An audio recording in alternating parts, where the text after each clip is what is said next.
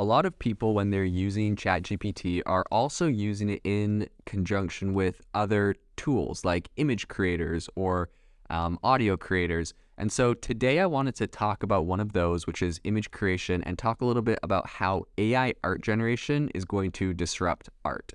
Now, as we know, the creators of ChatGPT, OpenAI, they also have uh, art generator called DALL-E 2, um, among a couple other ones, and there's a lot of other popular ones on the market like Midjourney. So a lot of people are talking about how those AI um, art generators, image generators are going to disrupt art. And so that is what we're going to talk about on the podcast today. Um, I guess the first thing to really bring up is that art has been a super big part of human civilization for centuries, right? You're looking at like the earliest cave drawings, um, and then that's all the way up to today's modern day art installations that you see around big cities. One that's like that I love is in Chicago. You have that big, I don't know what it's called, the bean, that big giant shiny metal thing outside. Right? It really kind of helps to uh, people express themselves. It helps to give like our cities and our places expression and kind of like I don't know some some creative elements to them that I think are really positive. So.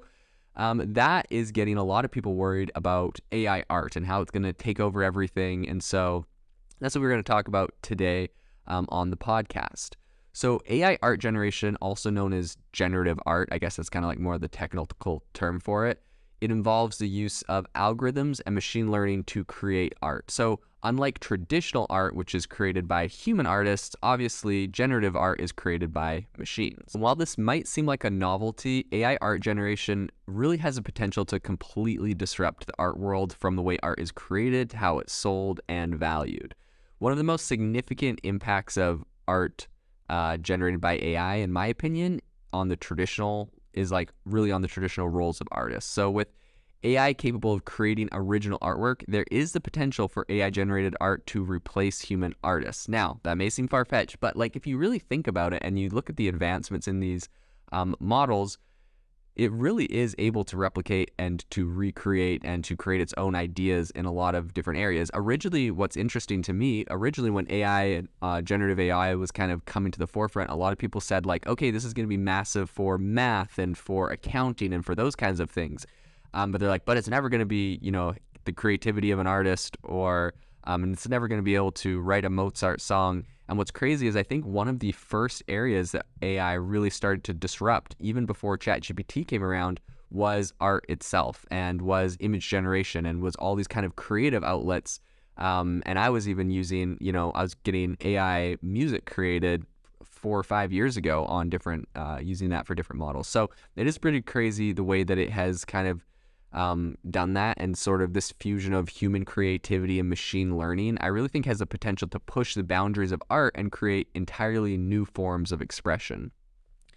In addition um, to affecting the role of artists, AI art generation is also impacting the art market. The traditional model of selling art through galleries and auction houses and whatnot has become less relevant, I would say, as um, a lot of this new art is becoming more widespread. So, as AI generated art is not created by human artists, it doesn't have the same level of cultural and historical significance as traditional art. And I would say that that means that the value of AI generated art um, might be determined more by its popularity and perceived uniqueness rather than its artistic merit. And we're actually seeing that specifically with things like NFTs. That's been a pretty big area that's completely disrupting the art uh, world.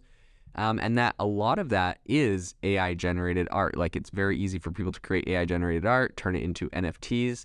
Um, and you know we've seen some massive headlines with NFTs being created by artists like Beeple, who sold uh, one of his for $69 million. So you know it, it, it is pretty big there. Another industry that is likely to be impacted by AI art generation, I think, is the fashion industry. Uh, fashion designers can use AI algorithms essentially, essentially to create unique prints and patterns for their collections, and also even for unique clothing design ideas. Something that I think is really interesting is I've used um, AI art generators like Midjourney to completely design a website for me. I give it some stipulations, give it some ideas, talk about my products and my color schemes, and it can create uh, a whole thing. And is it like a perfect website? No. Like I got to go take it and get someone to use it, but it's really powerful for getting some original um, ideas right off the bat. Another area that I think uh, AI generated content is going to really revolutionize in art is in the film industry. So I've actually heard of a handful of people that have um, been writing scripts in Hollywood. And, you know, when they go and pitch their script in Hollywood, it's pretty, it costs a lot of money to A, get an artist to create all the content that follows along, but they can pretty much just create an outline of the movie. They have some of their scripts. They can go and get Midjourney to generate images of what specific actors or actresses would look like in specific scenes. They can get the background right. They can get like a lot of the details right. And so, for very cheap and very quickly, they're able to kind of bring their ideas to life using this AI generated art. Um, and then go on to create some some amazing films. So I've actually heard of people in the film industry doing that right now. I think it also has the impact to really uh, impact, or it has the potential to impact kind of the wider cultural landscape with the ability to create original artworks quick and cheap. Um, AI generated art may become more accessible to people uh, who would not otherwise have access to this art. So, this could lead to kind of like a democratization of art where more people are able to appreciate and engage with art. Something interesting to note is websites like Adobe's, um, I think it's Shutterstock. I'll have to fact check that, but Adobe's art uh, or Adobe's image selling uh, website, they recently said that they do allow AI generated art, but you have to say, you have to list the prompt you use to create it, and you're not allowed to use prompts that specifically mention another artist's name. So you couldn't say, you couldn't create an art, a piece of art that's like a dog um, flying to the moon in the style of Vincent van Gogh, because Vincent van Gogh is obviously a person. You're kind of infringing on their copyright uh, because these AI models would have been trained on his artwork as well. So I think that that's kind of a, the solution that a lot of people are worried about this AI generated content, um, you know, stealing from artists or whatnot, I think that that will be uh, that will be a big area where, um, as long as you're not mentioning artists by name, uh, you can create things with it and still use them. But it'll be interesting to see how that all plays out. All in all, in conclusion, I'm pretty sure with the incredible ways that uh, this AI generated art is um, coming to the forefront, this thing is going to completely revolutionize a lot of different industries from film um, to all sorts of graphic design and, and other areas and just overall art in general. So I'm excited to see how this plays out and excited to see some of the innovations being made in this space. Thank you for listening to today's podcast episode, breaking down how AI is impacting your industry.